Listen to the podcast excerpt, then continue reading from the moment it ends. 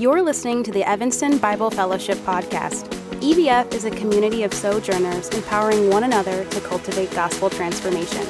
To learn more about our church, visit ebfchurch.org.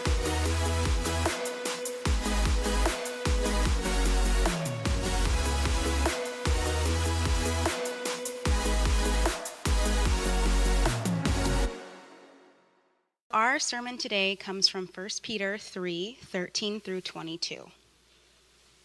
Now, who is there to harm you if you are zealous for what is good? But even if you should suffer for righteousness' sake, you will be blessed. Have no fear of them, nor be troubled, but in your hearts honor Christ the Lord as holy, always being prepared to make a defense to anyone who asks you for a reason for the hope that is in you. Yet do it with gentleness and respect, having a good conscience, so that when you are slandered, those who revile your good behavior in Christ may be put to shame. For it is better to suffer for doing good, if that should be God's will, than for doing evil. For Christ also suffered once for sins, the righteousness for the the righteous, the righteous for the unrighteous, that he might bring us to God, being put to death in the flesh, but made alive in the spirit in which he went and proclaimed to the spirits in prison, because they formerly did not obey, when God's patience waited in the days of Noah, while the ark was being prepared, in which a few, that is, eight persons, were brought safely through the water. Baptism, which corresponds to this, now saves you, not as the removal of dirt from the body, but as an appeal to God for a good conscience, through the resurrection of Jesus Christ who has gone into heaven and is at the right hand of God with the angels, authorities, and powers having been subjected to him. This is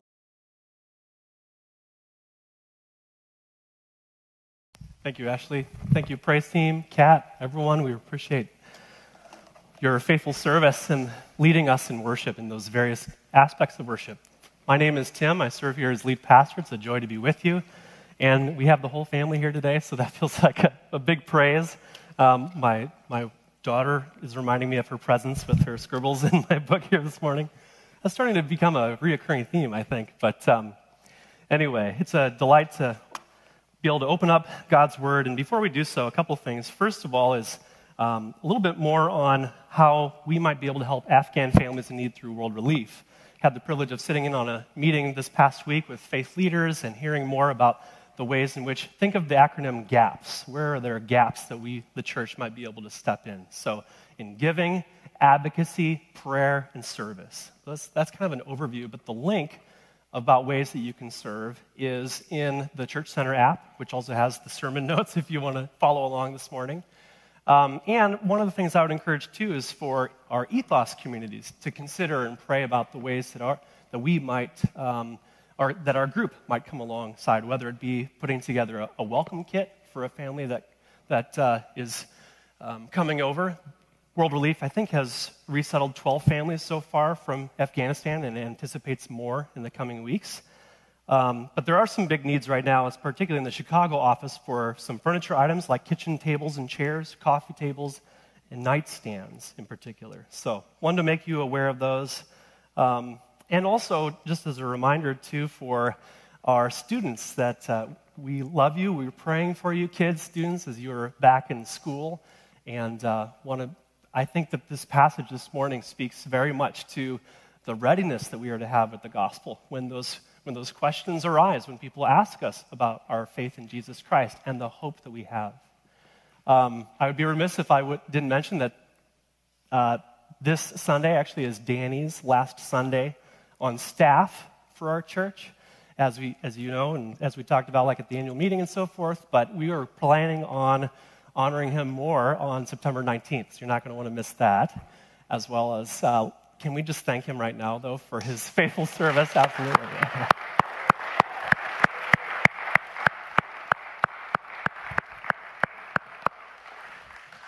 feel like I'm squeezing every ounce out of him in the next couple of days here. So pray for Danny. Uh, no, but he has such a heart to help um, those, that, those that will come after him. And we also have some, some needs in terms of ways that you can be serving within the body as well. So I think um, some of those you, you'll hear about later. But um, yeah, I think Does that about cover most things? One last thing. I shouldn't say one last thing at the beginning of my message, but. Um, so, a, a miracle, 10 years in the making for our family, is that Danielle, my wife, is pregnant. yes.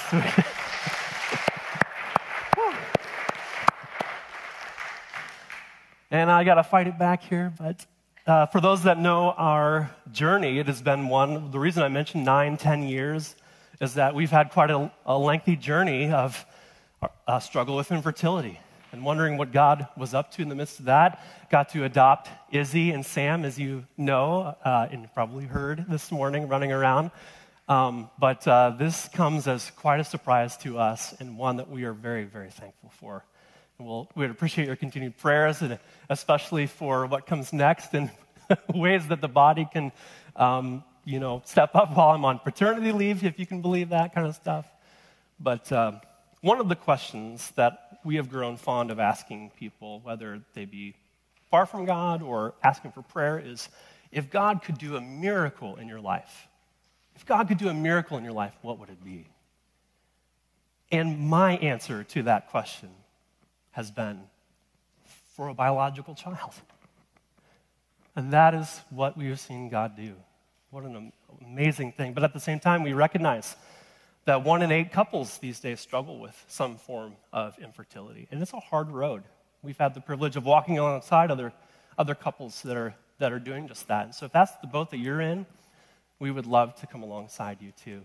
Um, I have no idea why now according to my father in law, I just took some good Lake Michigan water. But uh, try to do the voice. I don't know if that translates or not. He's the same one that said, oh, yeah. He's the same one when we let him know. He looked at, he did the math, you know, Izzy, Sam, number he goes, oh, no, Moe, Larry, and Curly. yes, we are about to be outnumbered. But anyway, praise God. We have been bursting at the seams wanting to share that um, share that news with you, our church family. And so we appreciate your prayer, your support, your encouragement along the way. Would you pray with me? Our Father, we praise you that you are indeed a, a miracle working God. We thank you for all that you have done, are doing, and will continue to do.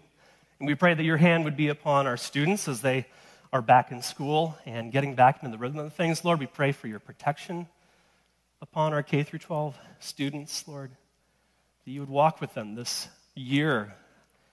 And Lord, help them, cause them to be ready and upfront with the hope that you have given them through Jesus Christ.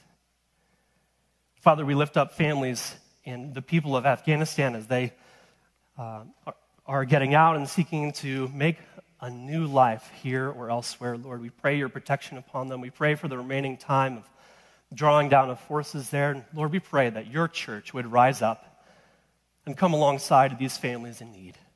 Lord, would you show us the ways in which we can best give and advocate and pray and serve, Lord, these, these families, these people made in your image, Lord. And Father, we pray that you would illumine your word this morning through your spirit.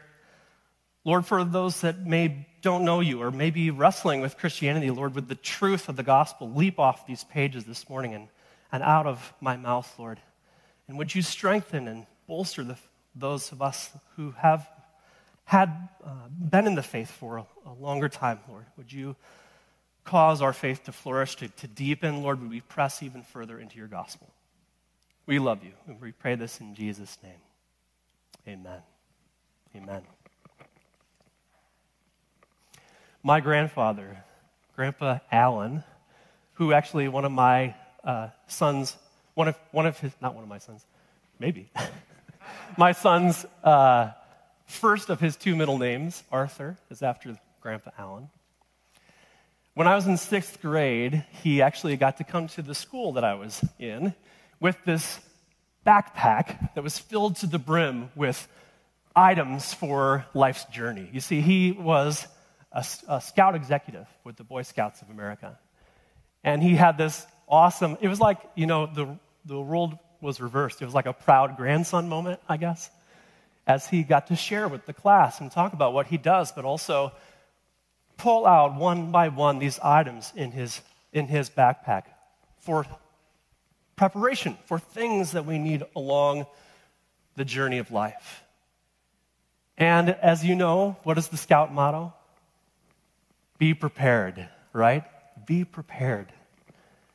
And I remember him sharing about a compass in particular and how it shows us, it guides us to north, true north. And that is very much what God's word does for us this morning. But as we approach this passage, it talks about what it means to live in readiness, the readiness of the gospel. And not only readiness, but also living in the victory that Christ has secured on the cross. It would behoove you to turn to 1 Peter 3, verses 13 through 22. And Peter wrote this book, of course, to Christians scattered throughout the uh, Roman provinces, believers that were sojourners and exiles, and writes to them about the hope, the living hope that they have as they struggle to live and to navigate what living between two worlds. 1 Peter 3 8 through 12, as we saw last week, calls Christians to be a blessing both in the community of faith as well as to the broader community. And that involves displaying certain qualities, certain qualities such as harmony, sympathy, love, compassion, and humility. That in displaying these things, they should authenticate the gospel message that we proclaim. Well, starting in verse 13, Peter zeroes in on how Christians should respond what this readiness should look like, especially when suffering for doing what is right, suffering for standing up for what is right. And in our time together, we're going to look at four responses to suffering for what is right in verses 13 to 17, followed by then the ultimate example of suffering for doing what is right in Jesus Christ himself in verses 18 through 22. So, beginning in verse 13, the first response when suffering for standing up for what is right. Remember that you are blessed and will not be harmed ultimately. Verse 13 Who is going to harm you if you are eager to do good? But even if you should suffer for what is right, you are blessed. Now, wait a minute. Many Christians have suffered harm uh, or perhaps have been uh, abused in some way for standing up for what is right. But what Peter here is doing, I think, is using this word harm in the ultimate sense that Christians who stand for what is right, though they may suffer physically or abuse, will not be harmed ultimately, as Jesus reminds us in the Gospel of Matthew 10 28. Do not be afraid of those who kill the body but cannot kill the soul. Rather, be afraid of the one who can destroy both soul and body in hell. You know, the way Peter presents this suffering makes it clear that he anticipates suffering at some point. And if you know that the emperor at this time was Nero, and yet this, it's likely that the main part of that persecution had not yet broken out. And yet he wanted them to be prepared for what they would face. Throughout the letter, Peter addresses suffering in general, but here there is a very specific category, and that is suffering for doing what is right. If you think about the conditions in the first century, this there was still some confusion surrounding this new or fledgling band of Christ followers, and many Christians faced threats and hostility when they stood up for their newfound faith, sometimes because of the confusion about what it was exactly that they stood for. Today, some of that hostility might come in forms of ridicule, perhaps in school, in the workplace, being viewed as backward or one of those. A passage like this, though, I can't help but think about some of my dear brothers that are serving as pastors in northern Iraq and what they have endured for the sake of the gospel, not only in abuse and threats, in ostracism from their families in some cases, knife attacks. I've seen the scars that one dear brother has on his hand from one such attack, as well as a bombing attempt. Peter emphasizes those Peter emphasizes that those who suffer for doing what is right in the face of hostility are deeply and fundamentally blessed. To be blessed here in 1 Peter does not mean to feel happy, though. Instead, it means to be highly privileged. It is the highest privilege to be sons and daughters of the King. And as Jesus says once more in Matthew 5 10, blessed are those who are persecuted for righteousness' sake, for theirs is the kingdom of heaven. Second response revere Christ as Lord and fear no other. The rest of verse 14 says, Do not fear their threats, do not be frightened, but in your hearts revere Christ as Lord.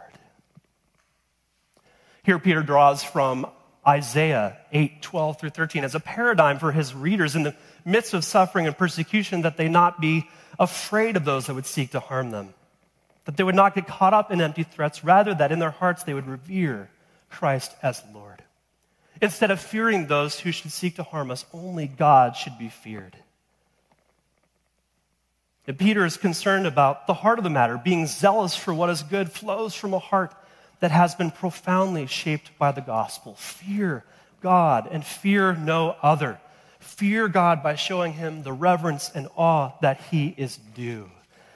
When we were back in, in Colorado in July, we got to be in Garden of the Gods once more, and it reminded me of a time when we took some friends to Garden of the Gods there in Colorado with their three year old daughter who said in response to the name of the park, There is only one God.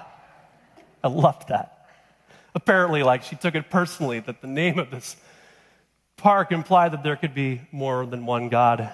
God has no rivals. It's true. Fear God and fear no other. This is the kind of spiritual backbone that Peter is asking his readers to have. Well, as we navigate this world and face opposition, part of the way that we, re- we revere Christ as Lord is by rightly representing him from his word. And that's where Peter goes next. The third response be ready to share the truth in love. Be ready to share the truth in love. Look at the rest of verse 15 and 16. Always be prepared to give an answer to everyone who asks you, to give the reason for the hope that you have. But do this with gentleness and respect, keeping a clear conscience, so that those who speak maliciously against your good behavior in Christ may be ashamed of their slander. Remember that scout model once again? Be prepared. Peter encourages followers of Christ to always be prepared to respond when asked about the hope of the gospel. And as we live out the gospel, there are going to be times when we're called into question, when we're asked why we're different or challenged as to what we believe. One of our ethos statements here at EBF, our ethos is both who we are and who we hope to become, is that of humble orthodoxy. I hope you hear that from time to time within this body humble orthodoxy. Verse 15 here really is a verse that holds these two words of this phrase together in tension humble and orthodoxy. Orthodoxy is seen in the phrase the hope that you have, what Paul calls the hope of the gospel.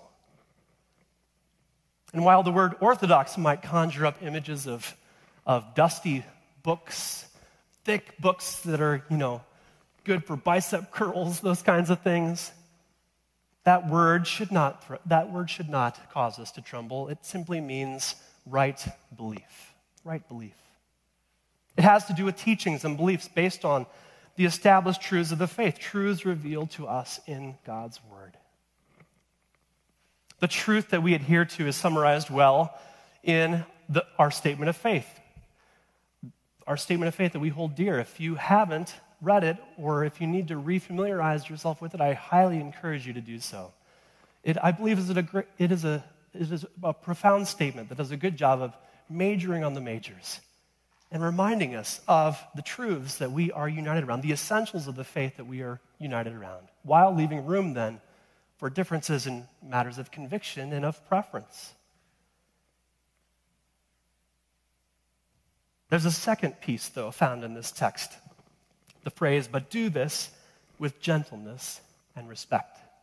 Actually, there's a link back to the previous passage, those character qualities that we are to exhibit as a community of faith to do so with gentleness and respect. This has to do with our disposition, the way that we hold these truths. The reason orthodoxy has so many negative connotations is because of the improper ways often that people hold it.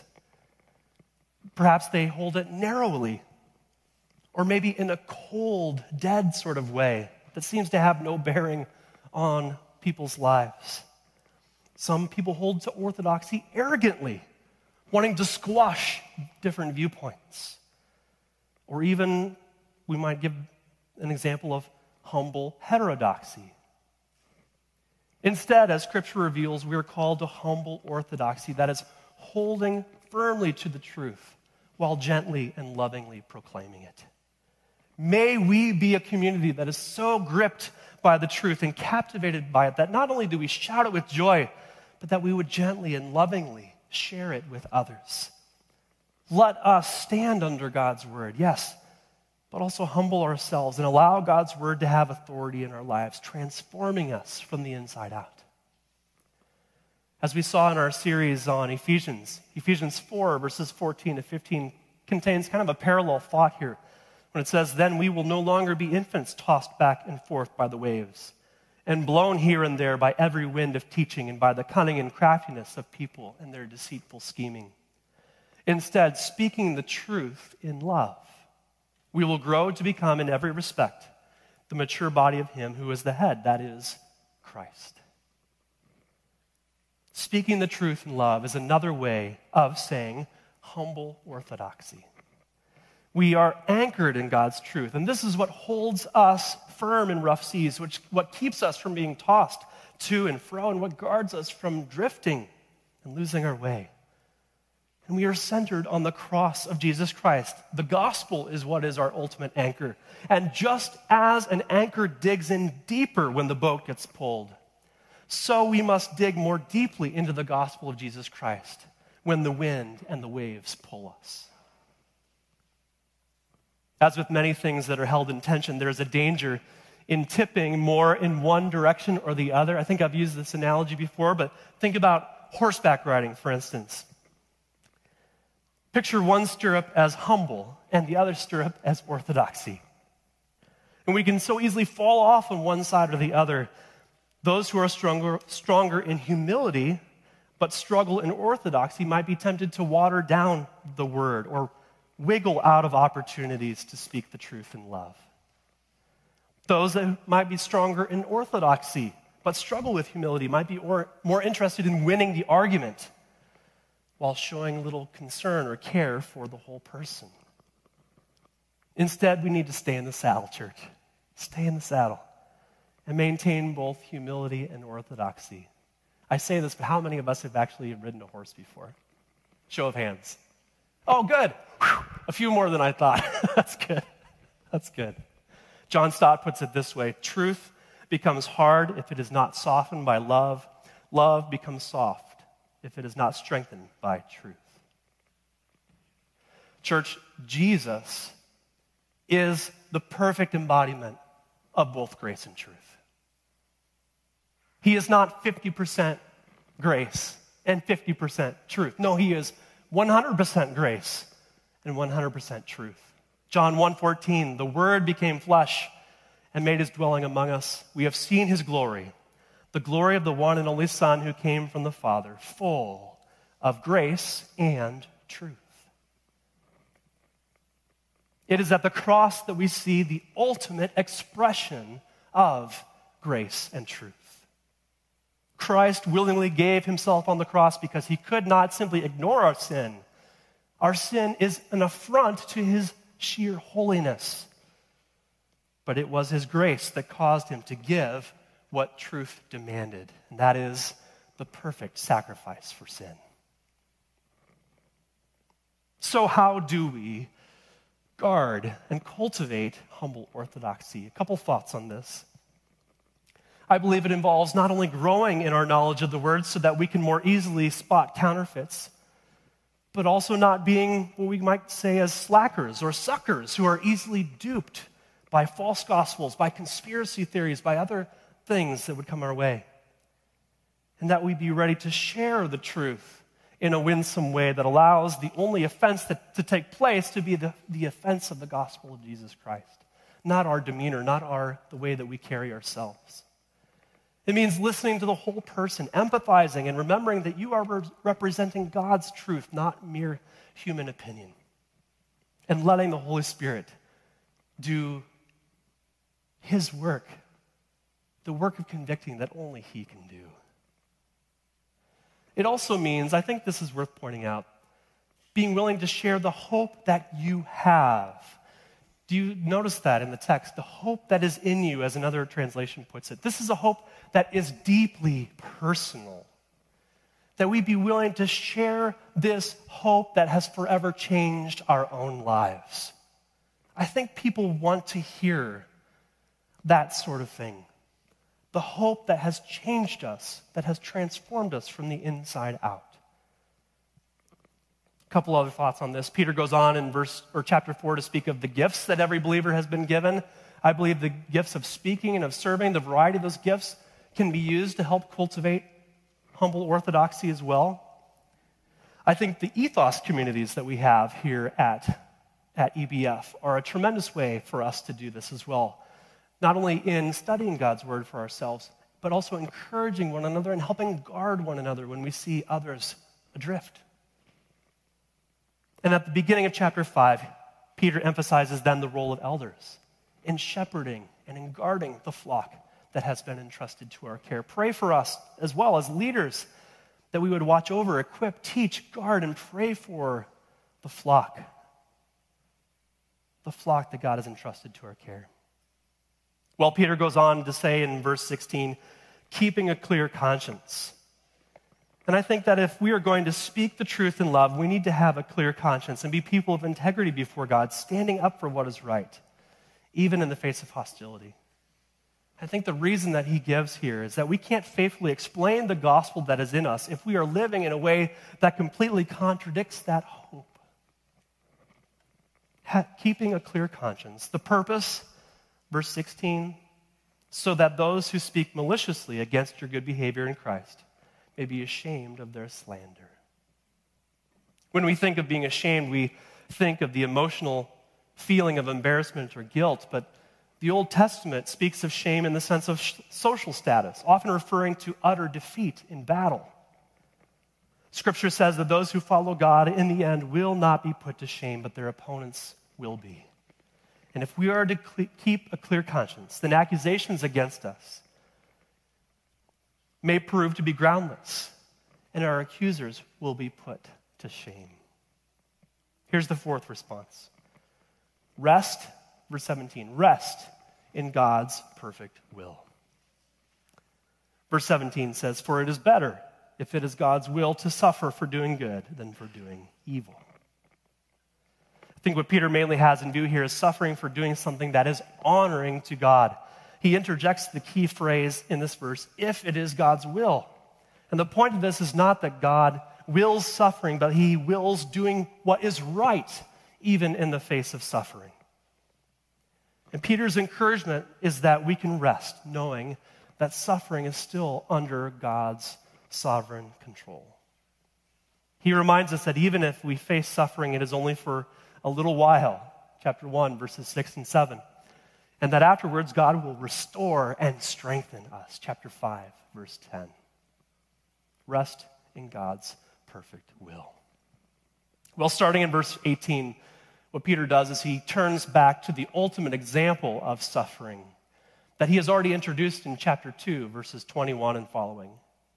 That ultimate example is suffering for doing what is right is Jesus Christ himself. And in these verses, we see three phases of Christ's upward journey to victory, each with a corresponding statement of belief.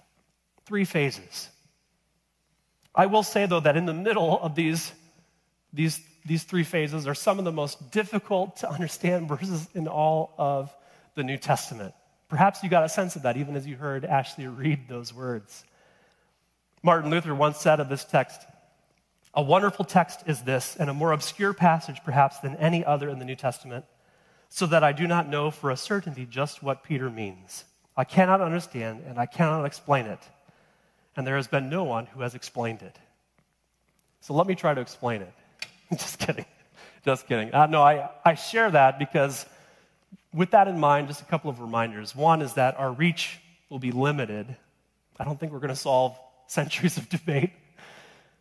This is not a time for a history of interpretation, but a, a, preaching, a proclamation of God's word.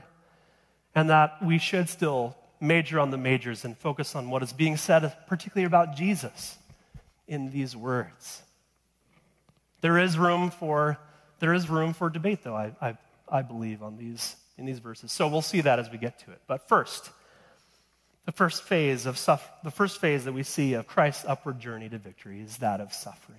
In verse 18. For Christ also suffered once for sins, the righteous for the unrighteous, to bring you to God. He was put to death in the body. Peter can think of no higher example of suffering for doing what is right than in Jesus Christ himself. And as I mentioned in chapter 2, verses 21 through 25, Peter highlights different aspects of Christ's suffering. He highlights aspects of Christ's suffering leading up to his death the mocking, the, the beating, all that he endured. Here he picks up the narrative once more and shifts the emphasis from the cross then to the resurrection of Jesus and to his exaltation as well. But verse 18 here is one of the most powerful statements in all of Scripture on the atonement. Atonement has to do with God graciously working what God did to graciously work to deal with the primary problem of sin. And remember, sin has broken the relationship between us and God and caused us to be separated from Him. But God provided a way for our relationship with, with Him to be restored once more with the perfect sacrifice of His Son, Jesus Christ. And in this verse, tightly woven in it, is uh, more facets, if you will, of the atonement. Christ suffered once for sins. He only died once. His death was unique and definitive. Christ suffered once for sins. Christ was completely righteous, while we are the unrighteous. The reason Jesus only had to die once was because he was the perfect, sinless sacrifice. We, on the other hand, are, in the description here, we are the unrighteous.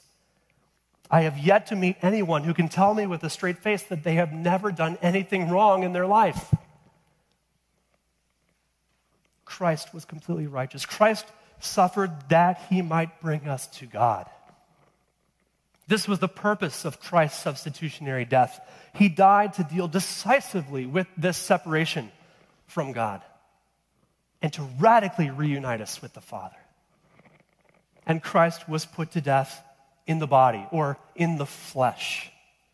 This basically summarizes the entire verse, but it emphasizes Christ's physical body being put to death.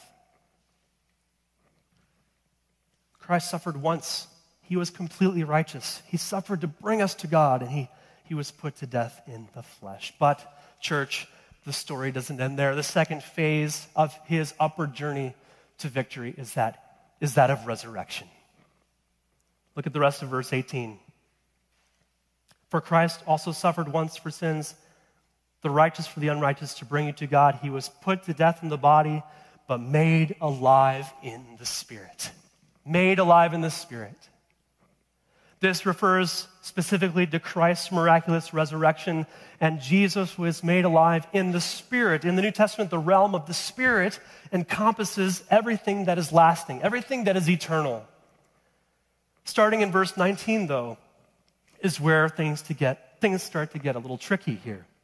And I have to admit, as I said, there are different, different views on this. But the goal is to seek, I think, an explanation that fits the overall context of Peter's letter and is true to Orthodox Christian beliefs. Verse 19 After being made alive, he went and made proclamation to the imprisoned spirits, to those who were disobedient long ago when God waited patiently in the days of Noah while the ark was being built. In it, only a few people, eight in all, were saved through water. I believe the ESV maybe more accurately captures the original text in the beginning of verse 19 and by saying, in which he went, in referring to the Spirit, in which he went and proclaimed to the spirits in prison. In which refers back to this, as I mentioned, this spiritual realm and forms, I think, the springboard for the illustration that Peter gives here. Christ was made alive in the spiritual realm, and he did something else in the spiritual realm. That is, he went and proclaimed to the spirits in prison. This verse raises at least three tough questions, probably more. But who are the spirits in prison?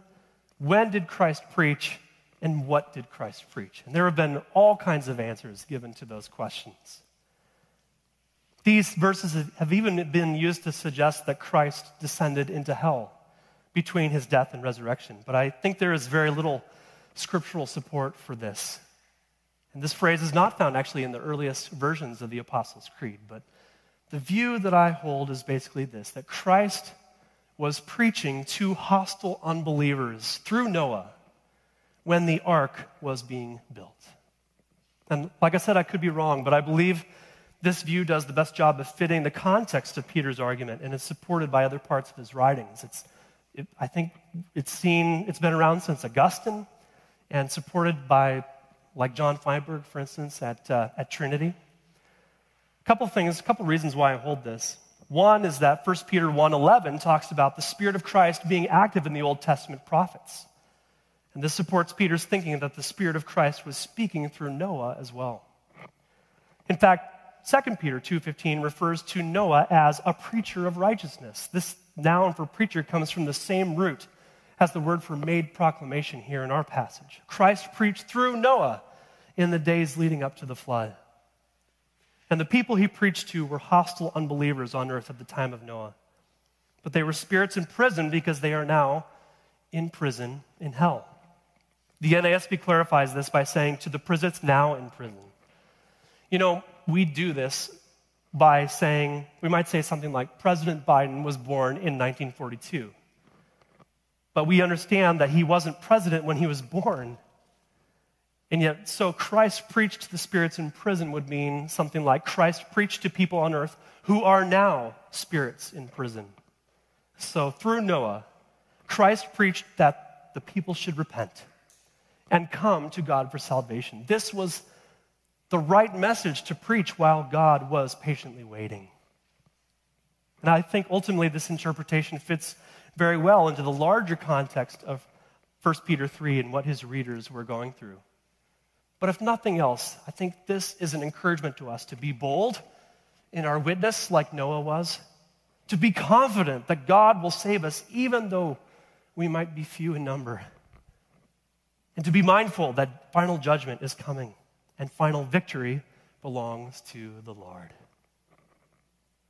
The end of verse 20, Peter mentions that in the ark, only a few people, eight in all, were saved through water. This leads him to transition to the theme of baptism. Verse 21 And this water symbolizes baptism that now saves you also. Not the removal of dirt from the body, but the pledge of a clear conscience toward God. It saves you by the resurrection of Jesus Christ. Think once more about Noah and his family. They were brought safely through the waters of judgment, and God preserved them in the ark. And in a similar way, baptism is a picture of passing through the waters of judgment. We identify in Christ's death going under the water and resurrection and coming out of the water and are kept unharmed, just as Noah fled into the ark so we should flee to Christ and escape judgment. But what should we make of the phrase, baptism that now saves you? Some people might point to this passage to say that you have to be baptized in order to be saved, but is that what Peter is saying here?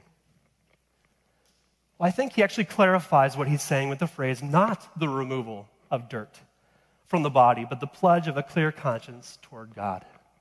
It is not the outward physical act of washing dirt from the body that saves us. It is the inward spiritual reality between you and God, which is symbolized by baptism. One commentator paraphrases it like this Baptism now saves you, not the outward physical ceremony of baptism, but the inward reality which baptism represents. So, Peter is actually guarding against seeing baptism as some sort of magical ceremony that has saving power in itself. No. When God gives us a clear conscience, we have assurance that every sin has been forgiven and that we stand in right relationship with God. And this pledge of a clear conscience isn't what provides the basis for salvation. No. Salvation is ultimately earned for us through Christ's death and resurrection. And Peter makes this clear with the phrase, through the resurrection of Jesus Christ. His resurrection is what demonstrated his victory over sin and death. And it is, in, it is trusting in Jesus Christ, his death and resurrection, that ultimately matters. Rising out of the waters of baptism pictures being raised with Christ. And we are brought safely through the waters of judgment, through Christ's resurrection, and are then given a clear conscience by God. Church, trust in Christ alone to bring you through the waters of judgment back to God. Identify with Christ by being baptized in obedience if you haven't been, as an outward, represent, an outward representation of the inner transformation that has already taken place. I can't help but think of the four that were baptized just this past week. And what a powerful reminder to us and an example of the inner transformation that God has brought about in the lives of those that took that next step of obedience. Well, with the phrase, through the resurrection of Jesus Christ, it brings Peter back to these three phrases of, his, of this upward journey to victory. And the final phrase, or phase, I keep saying phrase, final phase is exaltation. Exaltation, verse 22. Who has gone into heaven and is at God's right hand with angels, authorities, and powers in submission to him. Following his resurrection, Jesus ascended into heaven and sat down at the Father's right hand. To be at the right hand of the king meant that one acted with the king's authority and the king's power. Today, today we might use the phrase right hand man. Uh, newsflash Hamilton borrowed this phrase from Scripture at the right hand of the Father.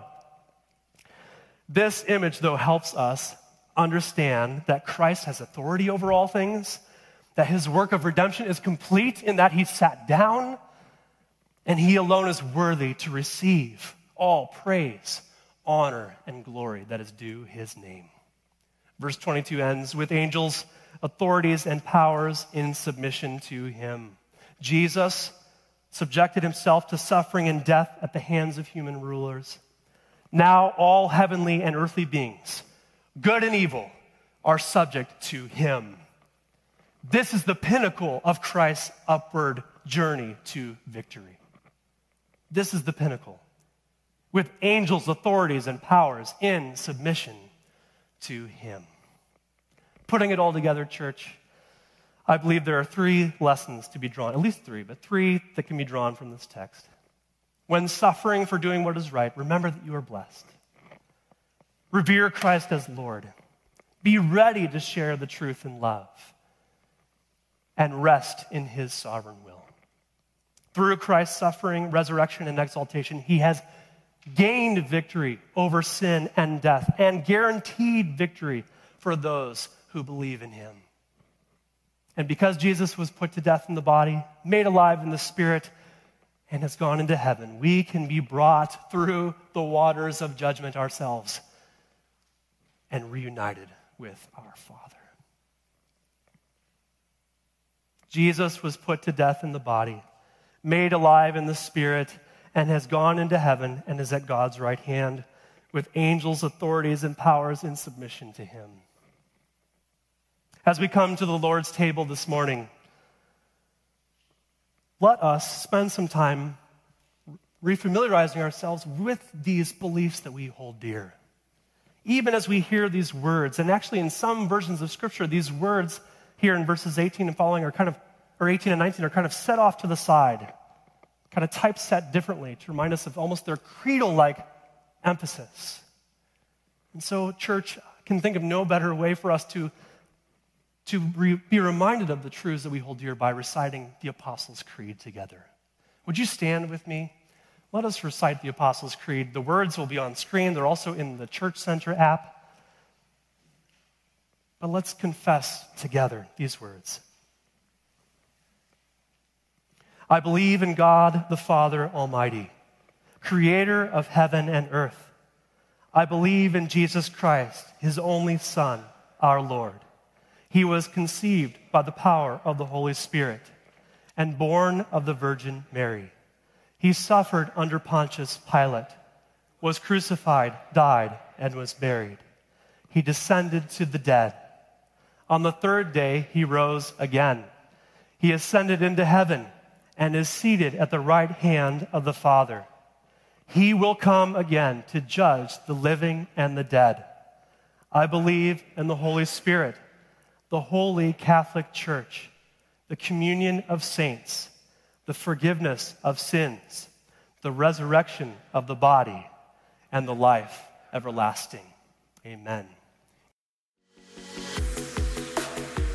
Thanks for listening to this week's message.